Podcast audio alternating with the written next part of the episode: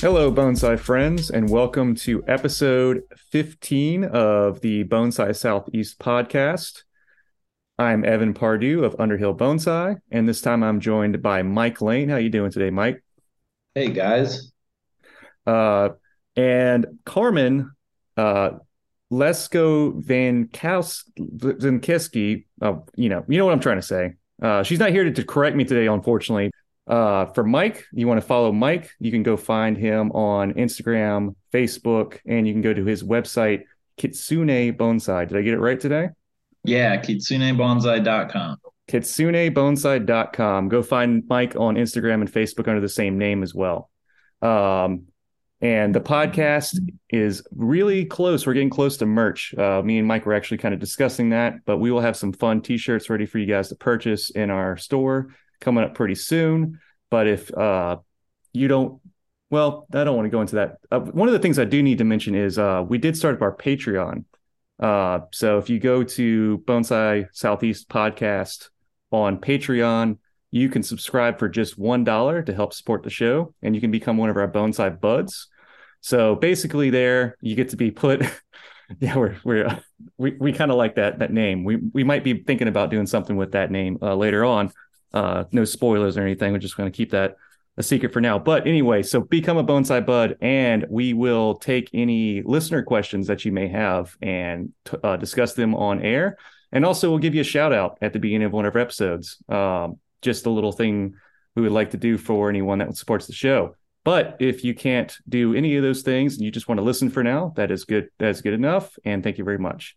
So uh, today's episode, we're going to talk about Uh, art versus craft. So what do you think about art versus craft and bonsai? Just a light note, Mike. Um, well, this is something I, I, I a light note's tough, man. Um, mm-hmm. I think oh, we got some is, deep dives, but yeah. Yeah. Um, I think that I, I'm, I'm having a, a rude awakening recently and having to kind of swallow some humble pie in um, some of my ways of appreciating bonsai, I'd say.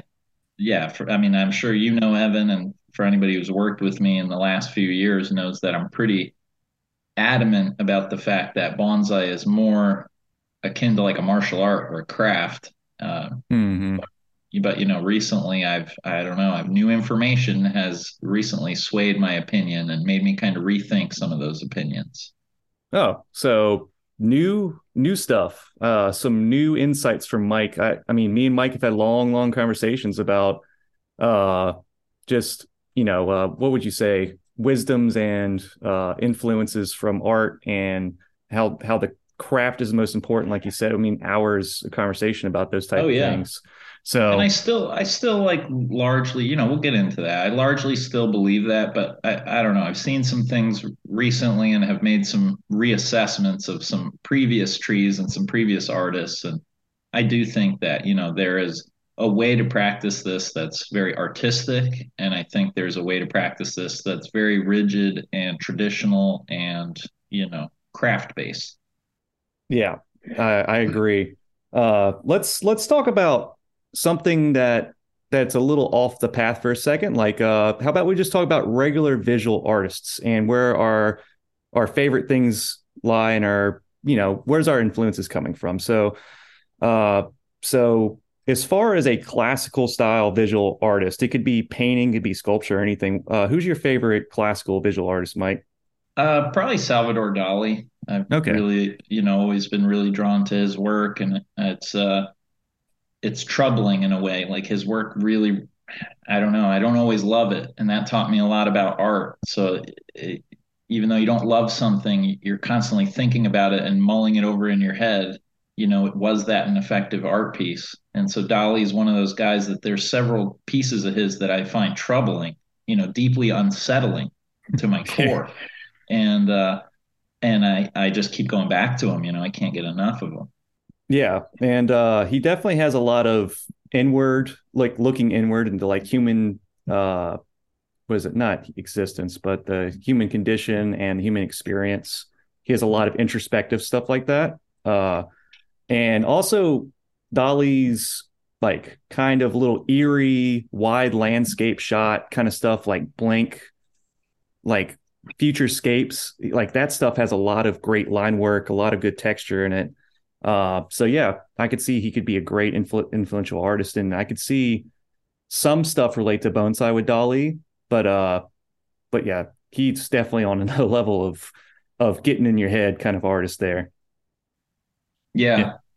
He's um, you know, that's one of my favorite artists, and I have a lot of uh, other contemporary artists. You know, I was raised on anime and manga and comic books and all that. So, yeah. So for, for my classical, I'm glad you said the, the anime and uh, manga stuff too, cause that's that we kind of, we line up with that obviously, but, uh, but, uh, yeah, my, my favorite classical artist would be Caspar David uh, Frederick. He did a piece that was uh, very influential on me. Uh, I was taking uh art history class back when I tried college out. Uh, But it was it's the uh, the piece with the Abbey. Um, the piece is called, I had it brought up because I didn't want to get the name wrong. It's called Abbey in the Oak Forest. So if you guys go online and just kind of Google that really quick, you'll probably see why I dig that painting so much. Uh, there was just a what way. What's the name again? Uh, let's see. It's called uh, Abbey in the Oak Forest. A B B. Not that many B's. A B B E Y in the Oak Forest. Uh, it was an old oil on canvas painting. Oh yeah, I can, yeah, that's and it, that's that painting blew my mind because of the way that uh, that Frederick painted trees. If you look at some of his other works, uh, and obviously the guy that paints like really interesting trees is going to catch my eye, but uh, some of his trees really. Uh, are really like evocative of of like uh, just like that that isolation and and almost that melancholy melancholy kind of gothic kind of weird feel to his paintings make make me kind of, you know, get on board with like what he's got going on in his in his uh, his style. And the uh, I, I think one of the things too is the fact that he's he's a German expressionist is kind of where one of my one of my favorite art movements lie. Right. And there's just so much dark and so much dark with light contrast in those pieces. Uh, yeah, so. You know, it's it's weird. Like what I notice in it is um, basically like there. It's hard to describe. Like the blackness is almost darker than the blackness. You know, there's like oh yeah, he's playing with several shades of of black. It would seem like, and uh, very interesting. Yeah, it just pushes it further and further back into this void that you. Can only imagine in your mind, like, you know, and so like with the trees and the way that they're they're like broken off and they show ancient trees. This guy looked at trees. He loved trees in a sense. He might have been a pretty good bonsai artist if he if that would have been relevant to him. Uh, Germany now has great bonsai now, but back in the back in this time was like eighteen, uh, maybe seventeen hundreds. Uh, yeah, it was it was a little bit different, I'm sure. But anyway, so Mike. Uh, What what do you like as far as contemporary visual arts? You mentioned anime and manga. Um, I mean, I'm not limited, honestly. I what you know, I really it's hard for me to pinpoint what kind of art really sets me on fire because I notice new things all the time. It's almost like I really value somebody putting in a sacrifice into whatever they're trying to make. Like I love when they work to such a high level that it's almost self-destructive. And I hate to say that, you know, but um, certain uh, pieces, certain pieces of artwork, you know, certain artists that I've, I've read about. Um, I really like that aspect of like pushing yourself to the hardest. So it could be anything. I mean, I've held pocket knives that I felt like, wow, this is a work of art. And, um, And I've also seen graphic design that I've fallen in love with. I've fallen in love with book covers. Uh, so it it's hard to pinpoint, you know. I I guess I could say, like, going back to the anime and manga thing, is that's very much uh, formative for me. Uh, but what kind of art is going to spark joy in me, visual or otherwise, it's I, I don't even know that anymore. So there's not any particular artists that stand out to you or anything? Yeah, I can name some. There's a one of the guys that I really loved, uh, a manga artist.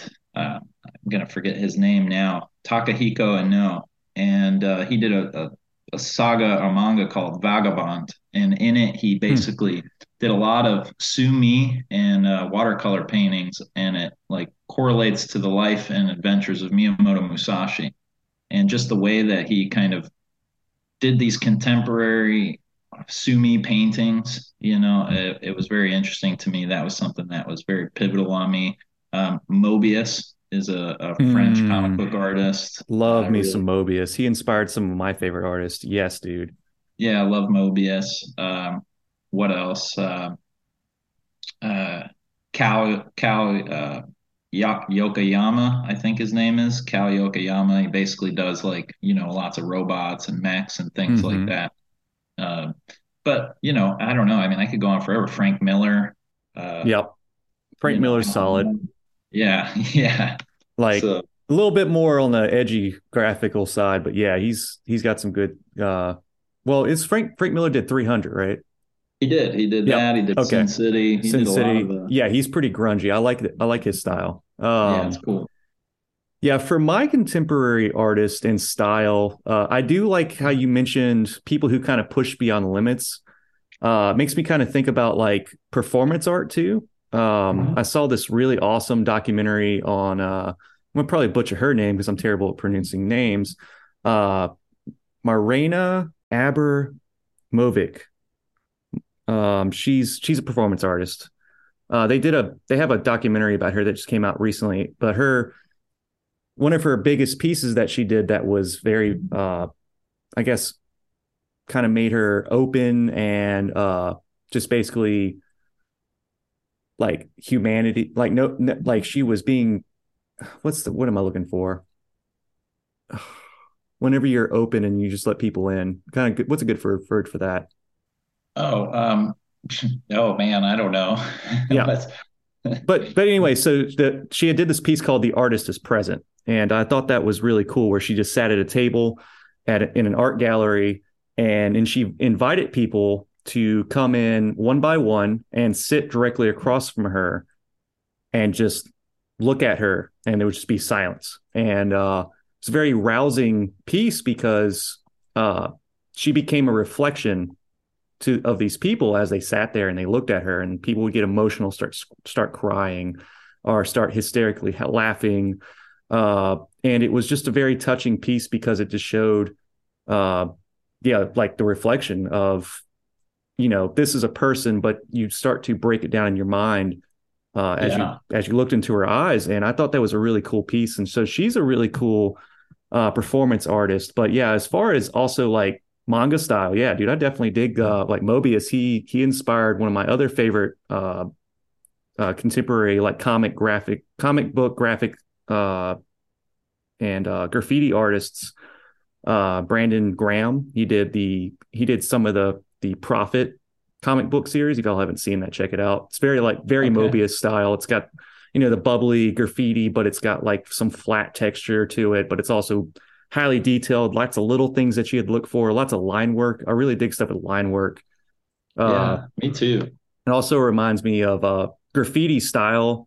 I don't want to be I'm not cheesy about it. I don't want to be like Banksy's my favorite, but like Banksy is good, but I I like Jim Mahfood uh better. Yeah. Uh, have you ever heard of Jim Mahfood? Uh-uh. Uh, you look him up. He's on Instagram. That dude's got some great uh, work. He does a lot of splashy style graffiti ink mixed with oil, mixed with acrylic.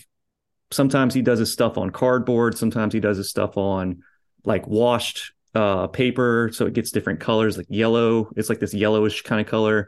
Uh, his stuff is really tight. Uh, and then, yeah, I would, I would say I'm also heavily influenced by the... Uh, mech anime genre, uh you know uh Neon Genesis being obviously a great anime, uh yeah. very retro throwback, but also stuff like like uh Akira, Bubblegum Crisis, and uh yeah and don't forget F L C L.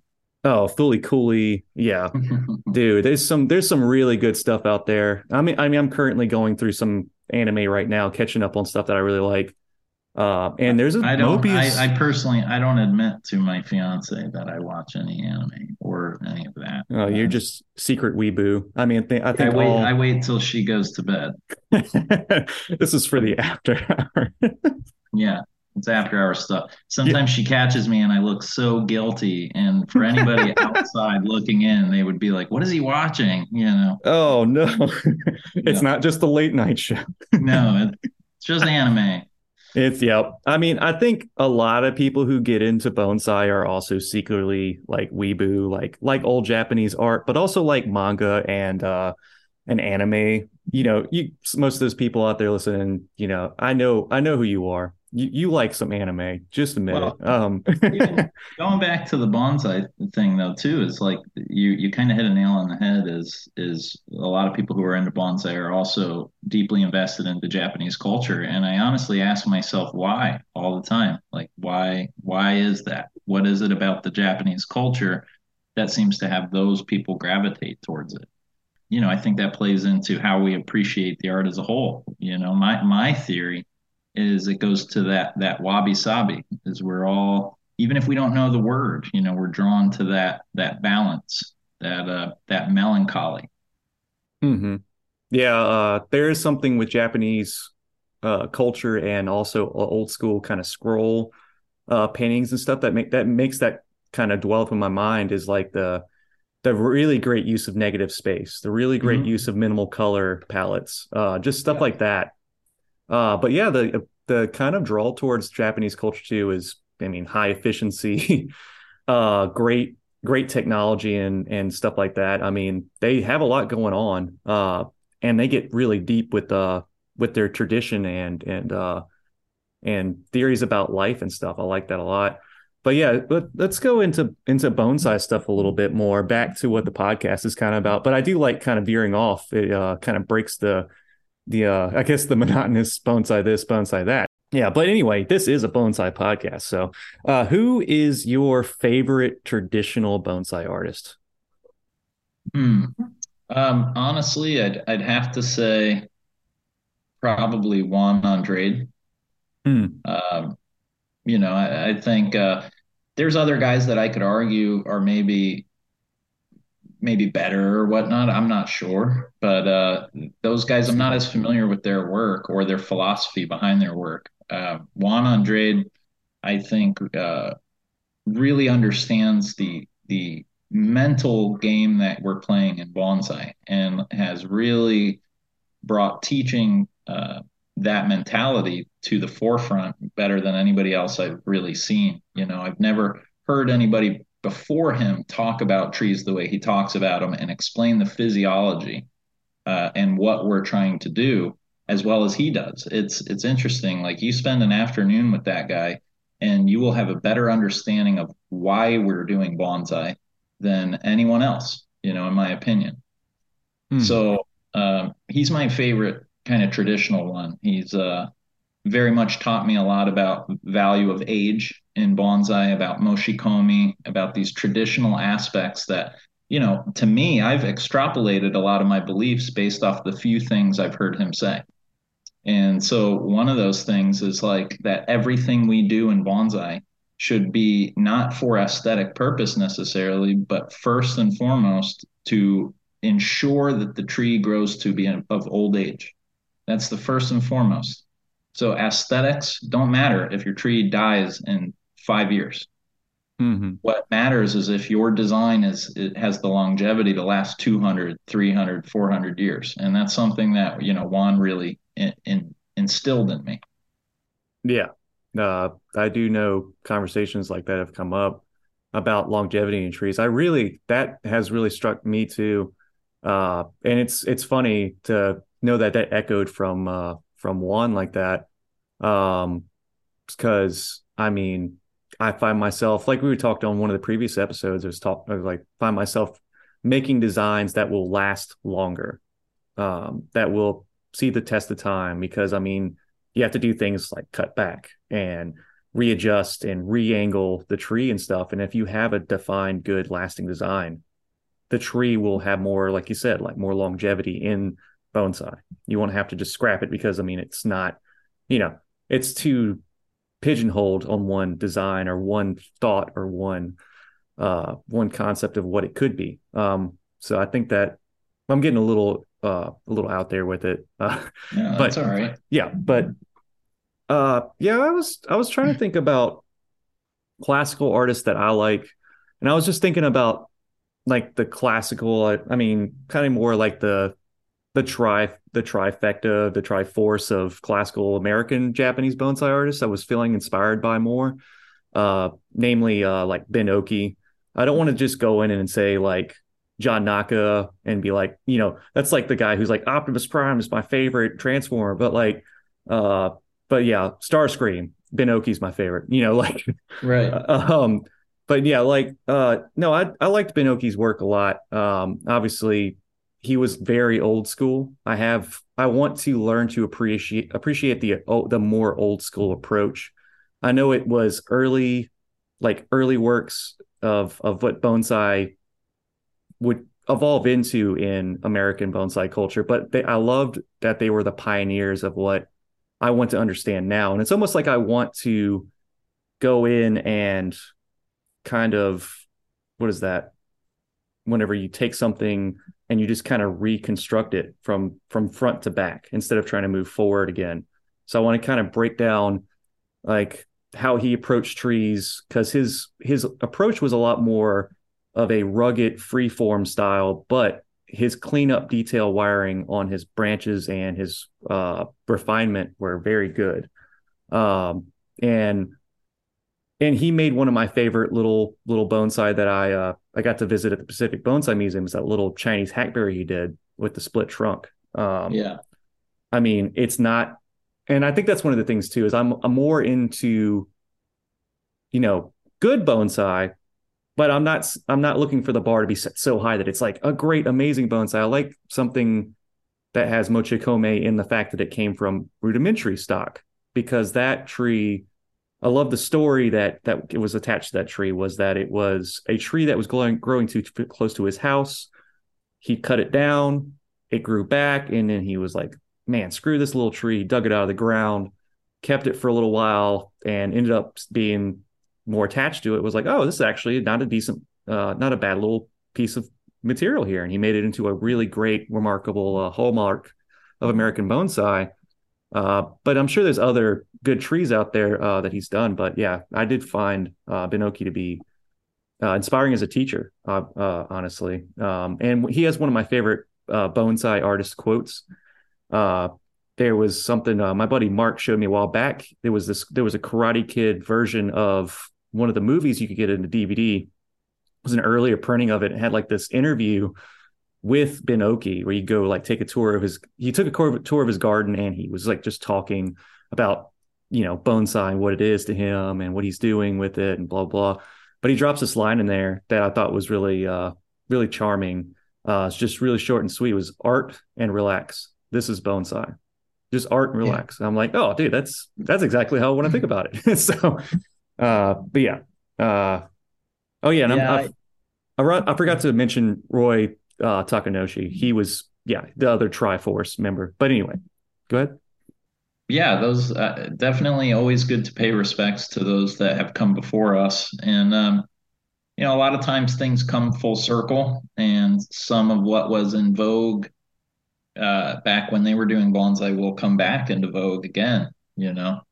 Um, So yeah. we'll see. We'll see what the future of bonsai holds, and uh, it's but, yeah, it's fun to see people looking back. Uh, I even find old publications of uh, the California Bonsai Society, like mm-hmm. the early ones, where you see Ben Oki and John Naka's works, and you could see how they started. A lot of those trees. Uh, I found an older one where Goshen was in an early issue in like the sixties. I was like, no way! I just thought that was really cool. So yeah, who's your contemporary bonsai? I think I know the answer to this, uh, but who's your contemporary bonsai artist you like, Mike? Um, I mean, I gotta, I gotta first like always throw out a big shout out to my teacher Eric Weiger. Uh, mm-hmm. You know, I mean, I think he's uh, has the mentality of what bonsai is better than anybody else. Um, but as far as artistic style trees. Uh, I would say Min Hsuan Lo is my absolute favorite. I'd say he's the champ in my mind. Um, and like I, I went ahead, I shared my screen to kind of show you one of his trees that uh, I don't know if you can see it, but that's a sea hibiscus. And I know obviously people won't be able to see this, but we can kind of describe it. And one of the things that this tree I've studied for fifteen years. So this tree I've looked at and looked at again and again and again, and really tried to study it. And uh, I started out first hating it and not realizing why it was a good tree. And then slowly started falling in love with it, and then wondering why I fell in love with it. Um, mm-hmm. This has, this tree has probably pl- had more impact on how I grow trees than any other specific tree. Uh, I feel that it breaks all the rules and is still beautiful. And that's why I love it. Is I always show this in PowerPoints, and I ask people, if you had this tree in your collection, regardless of the fact that it has reverse taper, bar branches, uh, you know, poor taper in certain areas, regardless of reverse taper, um, but nobody would throw this tree out of their garden. There's not a person out there that would be like, oh, that tree's too ugly for me. Everybody would look past it and say, that's an amazing tree. And so we have to kind of ask ourselves, and that's why I study this tree so much, is why? Why? This is the point where it becomes art. You know, I don't have a great answer for that. I don't have a great answer why this tree uh, has terrible taper and still looks so effective. Mm-hmm. You know, and no, so I, I agree yeah. with you on it. On yeah, looking at this tree, I've seen this tree quite a few times. Is this one of his well, Mike, well, uh, more well-known trees? Yeah, it is. It's one of his more well-known sea hibiscus trees. Uh, okay. One of his more like avant-garde pieces. Uh, uh, for the listeners who want to go look up uh, Min Lo, you can look up uh, Min Lo sea hibiscus.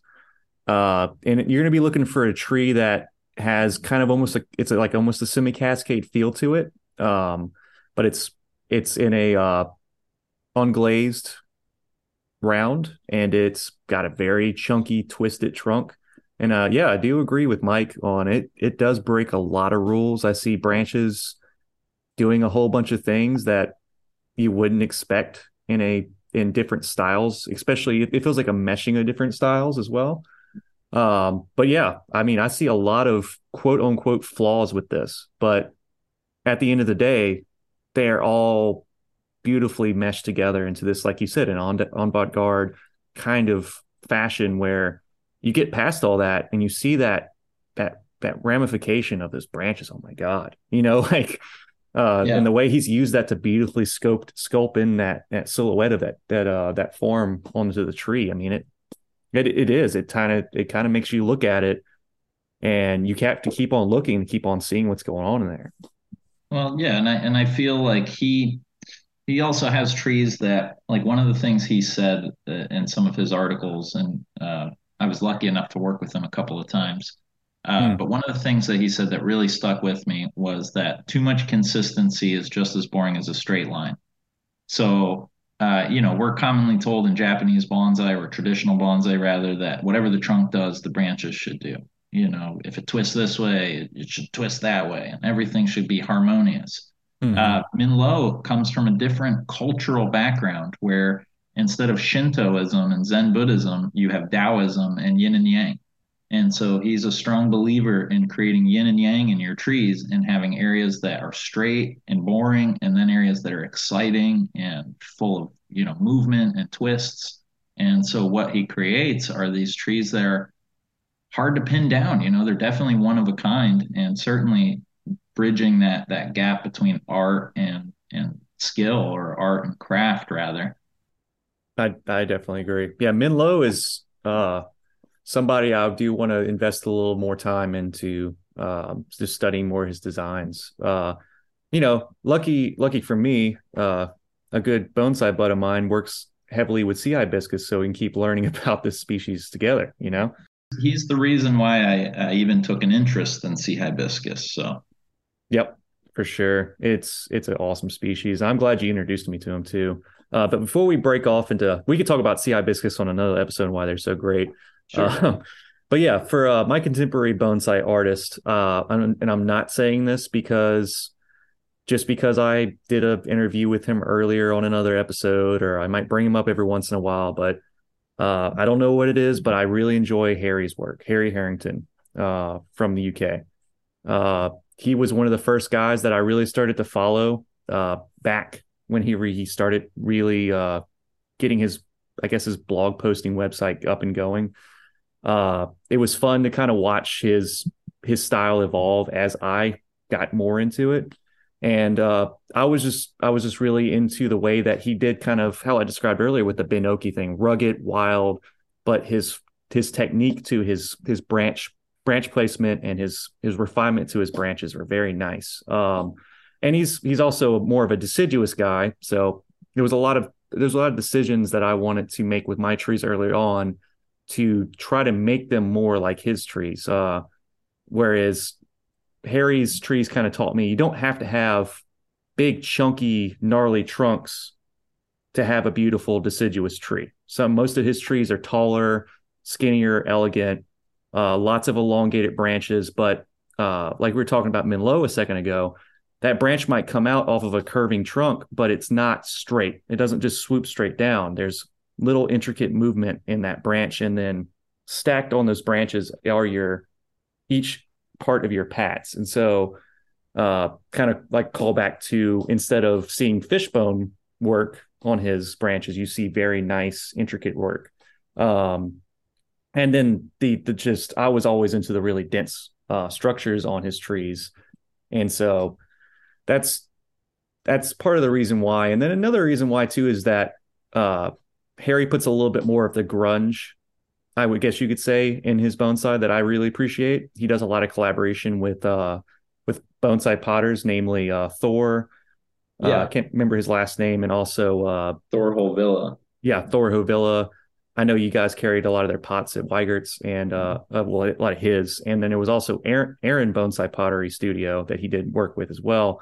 And uh, and seeing Harry ask for these commissions from these bonsai potters and then putting the pairing him pairing them well with his trees also kind of felt like it elevated my appreciation and my view for for bonsai with that too, because I wasn't just looking at classical bonsai all the time. Obviously we all we all want to get into bonsai and do something a little bit different. We want to break we want mold breaking stuff, but I liked how Harry brought it back to earth with traditional forms on less traditional compositions, I guess is the best way to say it. Um, so what do you, I yeah, mean, for sure. And I like that, that grungy aspect, you know, I do like the, uh, that's, I mean, my teacher's covered in tattoos, you know, he's, uh, listens to heavy metal music all the time. I mean, I'm, I'm drawn to that kind of, you know, style, but, uh, yeah. you know, maybe now's a good time to plug our, our upcoming, con- uh, contemporary artists, Evan.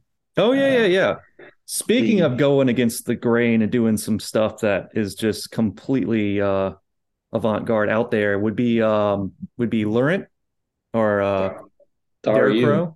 Daru, yeah, Laurent Daru. Yeah, he's he does uh, what he calls Burton style, um, and he's published a couple of books. I think he's got co- uh, Cosmic Bonsai. Is there just issues one and two of it? Is there a name for those books other than that? Yeah, no, just Cosmic Bonsai one and two. Yep. Uh, pretty soon, uh, we're, we're getting it together. I know he's about to do his uh, U S tour, and uh, and Mike, was am I right to say that the books will be available for the first time here in yeah, the States? Yeah, the books. The books right currently, right now, there's there's a limitation where you can you can order the books to the United States right now, but for some reason, it's fifty dollars shipping from France. So you're going to spend fifty dollars on the book plus fifty dollars shipping. And so um, we're actually going to be carrying his book. Uh, we're going to basically get the cost to around sixty dollars for U S residents. So all, all said and done, you know, so that's uh, what we're really working towards, is that way people can don't have to invest one hundred dollars per book and uh, still yeah. enjoy his work. So and people can start digesting his work, because um, you can look up his stuff online and see some of the stuff he's doing, but I feel like his books will will uh once they make their way around and and they start getting the hands of in in bonsai prac like you know people who want to practice bonsai and follow this this new this new kind of weird but also very uh like we were saying like uh very he's technical. not technical but he's not so far out there. You you told me he was uh he's traditionally trained as well, so you can see it in the branch work. Yeah, he's won he's won the tons tons of awards for his uh, contemporary artwork. You know, he was awarded uh, an award by Kimura at a bonsai show in Europe. Um, so his contemporary stuff is great as well. But why I'm really drawn to him is that he lived in Taiwan and studied with Min Lo and studied mm. with some of the other top growers in Taiwan, and really learned a lot about the, these avant-garde shapes that I was just speaking of about that Min Lo does. You know, he's really has these just trees that you can't put your finger on. You know, they're they're artwork. They're they're bordering on that one of a kind. You'll never remake that tree again.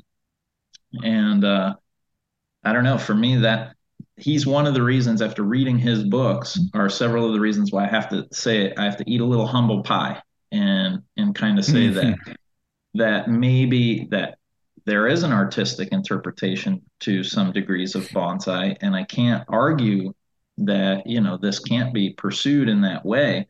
Um, his trees, and more so his his compositions, are highly artistic and highly thought-provoking, and uh, have really made me kind of reassess how I use diorama myself, how I display my trees, and what, you know, what I want to do as an artist. That that kind of brings us to our next topic. Um... And I wanted to kind of just put this one out here. This is where this could get a little deep, uh, is how to make the art happen in bonsai. So we get to the craft level where we, we get to a lot of technique, and we do a lot of things that are going to set the tree up um, for a successful, you know, you know, grow, cut, cut here, get this branch ram, uh, uh, thickened up so we can start doing refinement. But where do we stop the traditional form and introduce the art? How does that happen? How do you think? Well, well I've done. A, I've been thinking about this a little bit recently, and my my kind of theory um, is that we maintain traditional techniques, um, but the first thing starts with the concept. I think, like, to introduce art or to create this as art, is you first got to come up with a unique concept. And then the next part is executing that with all of our traditional techniques that we have available to us. So, you know, that's one of the things that that makes Laurent's artwork stand out, is he had a concept. His concept is growing trees that could never exist in the real world. That's the concept. So now how do we execute that? What are our, what are our guidelines going to be to execute a tree that does not exist in the realm of reality? Um, and, you know, that's, to me, that's that's very much the artistic approach of this, is conceptualization and execution, and whether your message has been received is whether that was an effective piece of art, you know. But again, I've I've only recently been really thinking about this, so my my views and my outlook on this could change again. Yep. You know? And that's why we uh, that's why we're going in, and we're going to talk more and more bonsai as time goes on, because I would love to go back and hear our opinions on this uh, mm-hmm. on a later date. But yeah, getting bonsai to feel less, I guess, contrived or fit uh, fit into a box. Uh, how to make it feel like when you're going to a, through a bonsai show, it, there's got to be a tree that You, you're walking past all these really high level trees, and then there's one tree that makes you second glance, like take a second look, and then maybe there's there's that tree that not only gives you makes you do that second that like second glance at it, but then you you're stuck there in a trance. Um, and if that's something that you're looking for in a bonsai, maybe take note of a tree that makes you feel that way. Maybe that's the art side that we're looking for.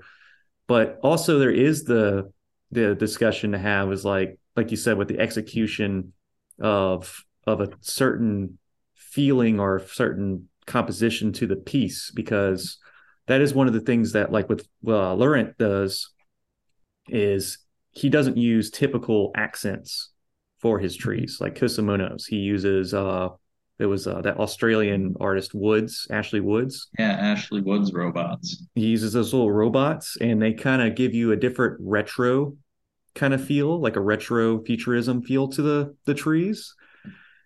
And then the trees themselves kind of fit into like almost a fantasy, like uh, because you mentioned uh, Mobius earlier, and I was like, if there was anything that made me think of Mobius style, it'd be kind of how Laurent That's funny you say that, because Mobius was one of his uh, his inspirations as well. Uh, so, oh my God, yeah. yeah so it, it's funny that you say that, but yes, and you know the robots too. It's normally you and I have had conversations about this. Normally, I'm not into the the Kishi side of it. I don't want to see you know a a plastic deer on my my tree drinking water. It's just not my style. Um, mm-hmm. But the way he uses these robots is, A, these robots themselves are little works of art, and B, uh, the conceptu- the conceptualization of everything, from the stand to the kakemono, the scroll, to uh, the shaping of the tree, to what the figurines are trying to tell.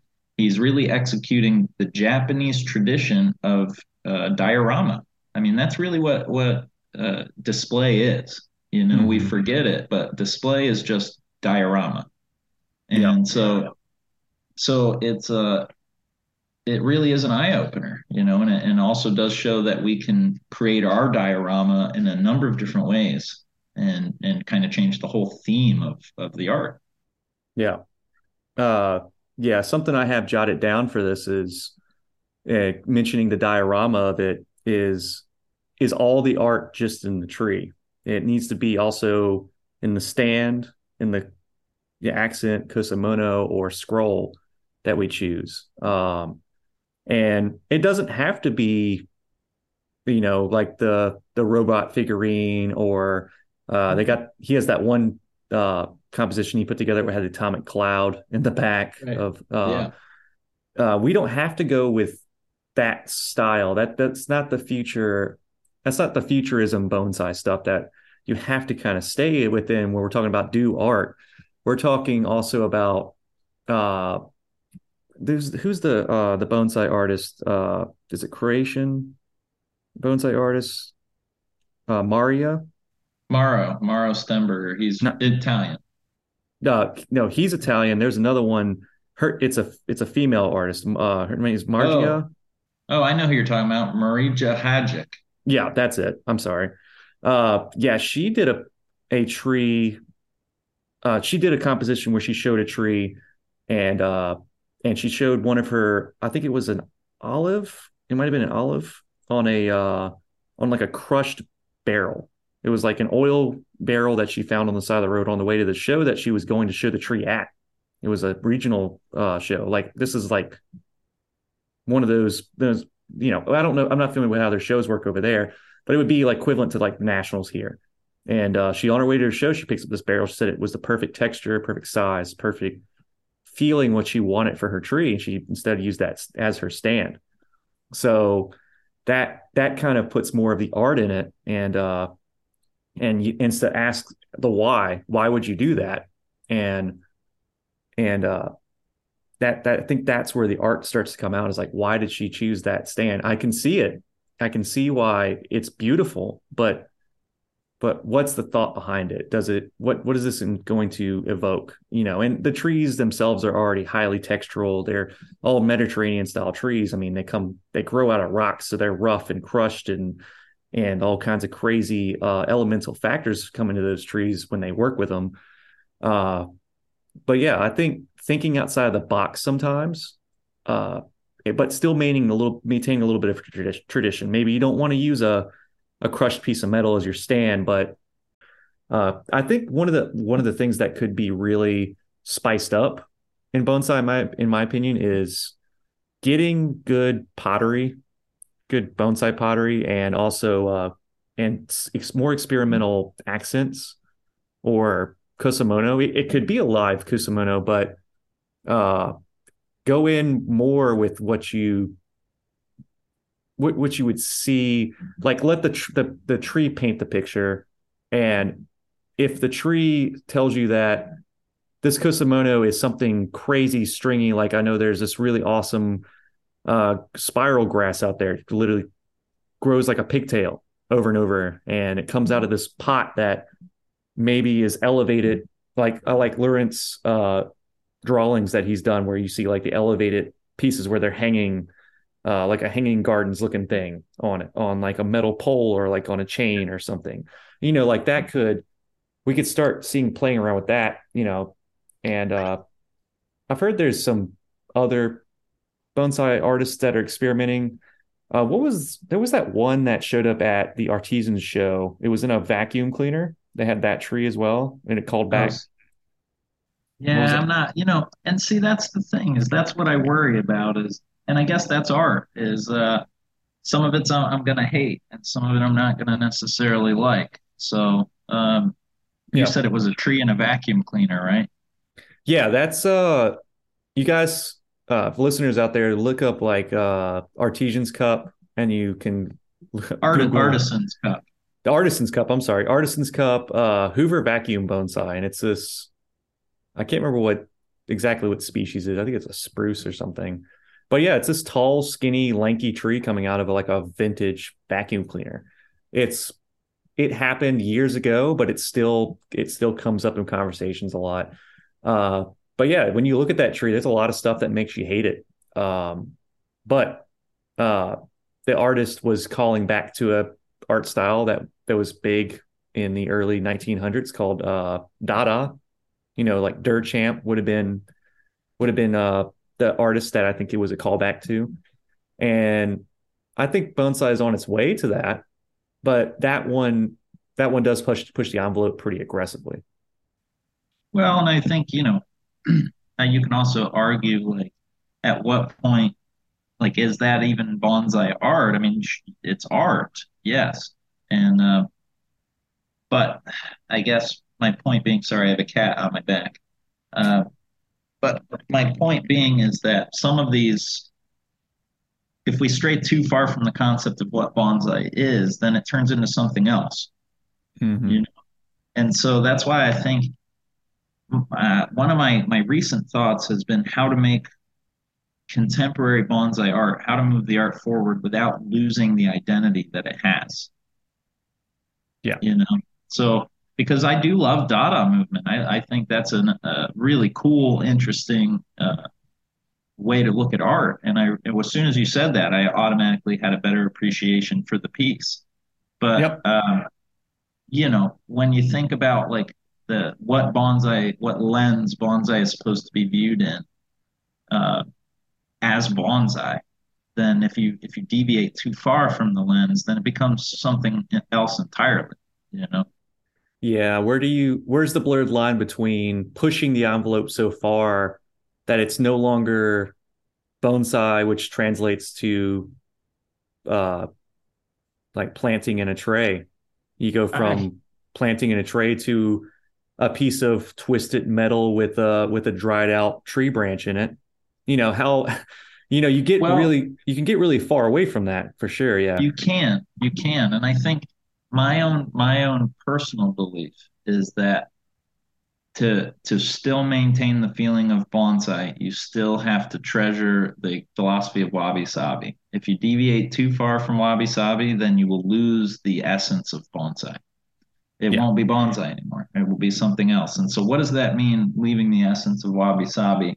Uh, if I'm planting it into a metal container, or if I'm taking an old bean can and I put my tree into a bean can, well, am I paying that tree reverence? Am I showing reverence for age? I'm not. I'm showing that that tree's garbage, you know? And so it's, uh, there, there comes a point where you're, you poison one ideal with another. And so that finding that balance, you know, I, a, a potter, there's a potter that comes to mind, Tom Benda. If you look at Tom Benda's mm-hmm. pots, beautifully traditional, and yet there's there's subtle nuances that elevate them to contemporary works. And I don't know, I can't put my word, I can't put words to it. I can't, you know, say why his pots maintain the traditional form, and, but he includes modern geometries and things like that that look very, very uh, boundary pushing, and yet make me feel very safe in my comfort zone. You know, so. I don't know. Yeah. Yeah. But I, I definitely have an appreciation for Tom Benda work too. I can mm-hmm. see that in his work. I mean, that's another thing. It's like how you said, uh, as soon as you told, like, I look at Tom Benda's, some of his works on that, and you're like, oh, that's a little, that's a little out there, but it does feel like a container. It does feel like if you put a really well-refined tree with with, you know, intention in this, it would work. It would be, it would, you know, you would, ha- you yourself as the bonsai artist would have to f- select that piece given what you're trying to do with it. Um, and I think that's really what I would like to see more of. Um, uh, and I would like to see more like that in my own collection and stuff that I'm doing.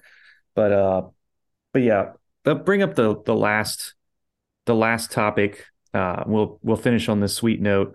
And I know it's, it's hard to, hard to kind of wrap this up, but let's try to see if we can give a, give a, uh, an honest opinion.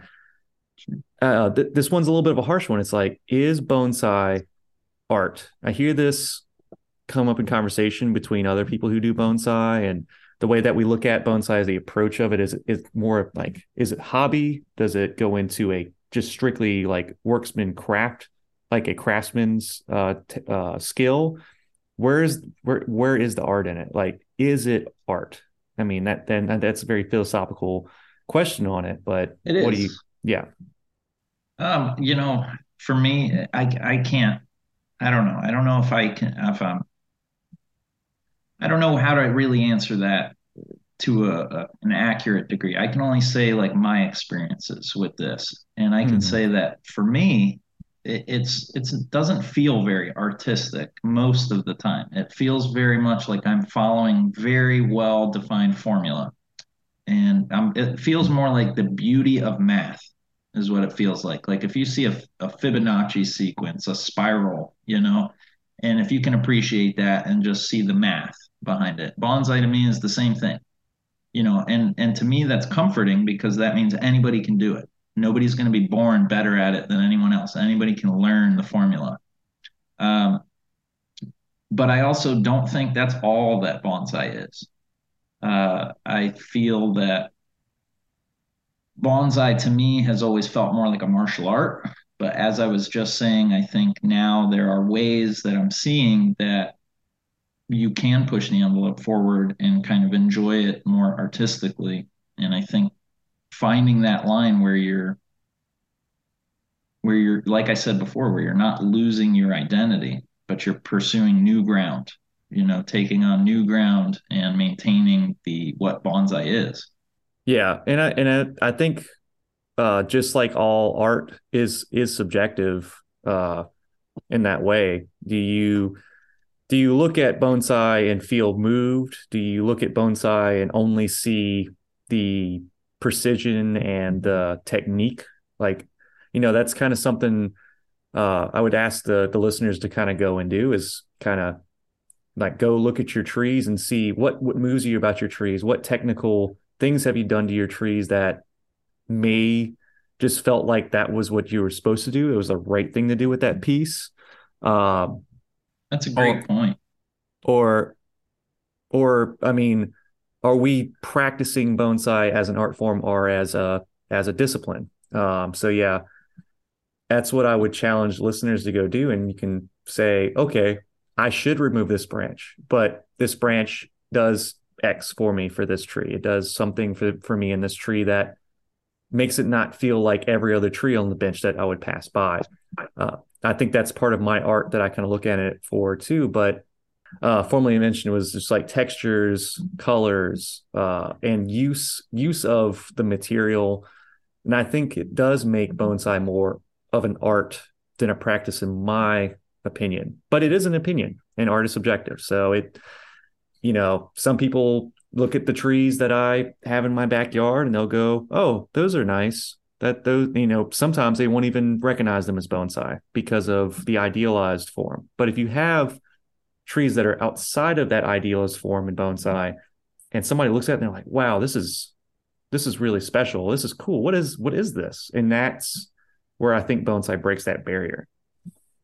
So, uh, But yeah, I think that's that's good. I think my brain's gonna hurt for a little while on yeah, this one. There's so much more to learn in bonsai. Obviously, as we move forward, uh, there will be more and more uh, stuff to to look at in bonsai. Uh, with the use of being able to simply search things and look things up, uh, that's something that will help bonsai move forward for sure. Is this access to all these things now?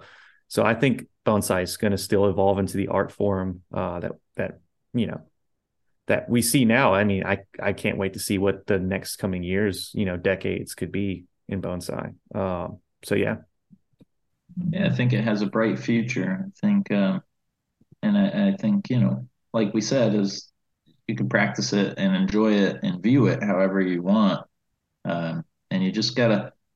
I guess uh, on a closing note, something that I'm also working towards is sometimes you just have to tune out all the other voices and just listen to your own voice. And, you know, that's it.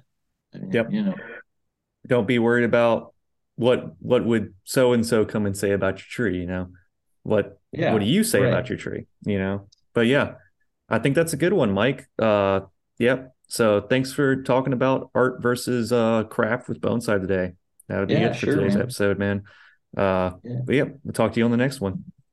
Yeah, so we'll see you guys uh, next week, I believe, or whenever the next episode comes out. Oh, yeah, yeah. That is one of the things. Uh, before we wrap too quickly here, yeah, that's a good mention. Uh, me, Mike, and Carmen are trying to keep consistent on a weekly basis now. So, yeah, uh, we have the the the previous episode is going to be coming out the day we record this. So, uh yeah, we're going to try to stay on schedule. So, yeah, we'll see you guys next week. Excellent mention. Yeah, we'll we'll keep up to date.